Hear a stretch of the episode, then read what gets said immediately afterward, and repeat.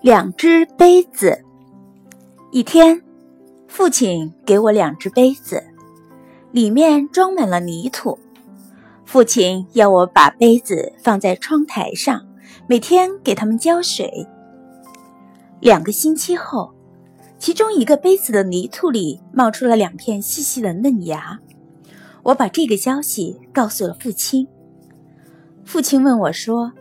你同时给两只杯子里的泥土浇水，同时为它们付出了辛劳和汗水，为什么一只杯子里长出了新叶，而另一只杯子里却长不出来呢？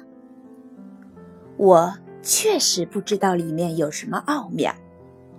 父亲接着说：“那是因为我在其中一只杯子里埋入了一粒种子，另一只则没有。”这粒种子就代表着生命的理想、信念和目标。那个没有种子的杯子，就意味着生命没有理想、信念和目标。这说明，如果生命没有理想、信念和目标，就是付出再多的辛劳和汗水，生命也不会有收获。第二天，父亲又给我两只杯子。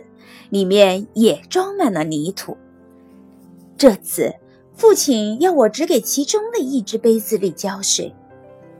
两个星期后，那只浇水的杯子里冒出了新叶，而另一只没有浇水的杯子里却什么也没有长出来。父亲又说，在这两个杯子里，我各埋了一粒种子。为什么浇水的那只冒出了新叶，而没有浇水的那只却没有呢？